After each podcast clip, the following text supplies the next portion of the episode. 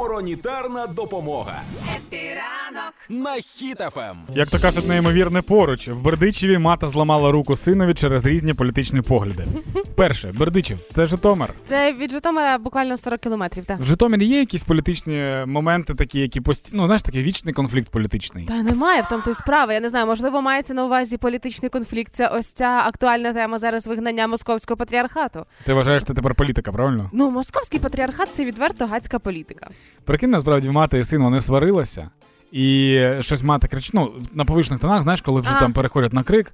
А, і він таки каже: Та ти взагалі мені е, там не влада, і взагалі я за бойка голосував. І вона така: Що? За кого? За бойка? Ну, а пож... Що? А, ти не знаєш цих приколів? Ну так, в смислі не знаю цих приколів. Я Ну, уявляю А П- розпач а мами. ПЗЖ. Ну да.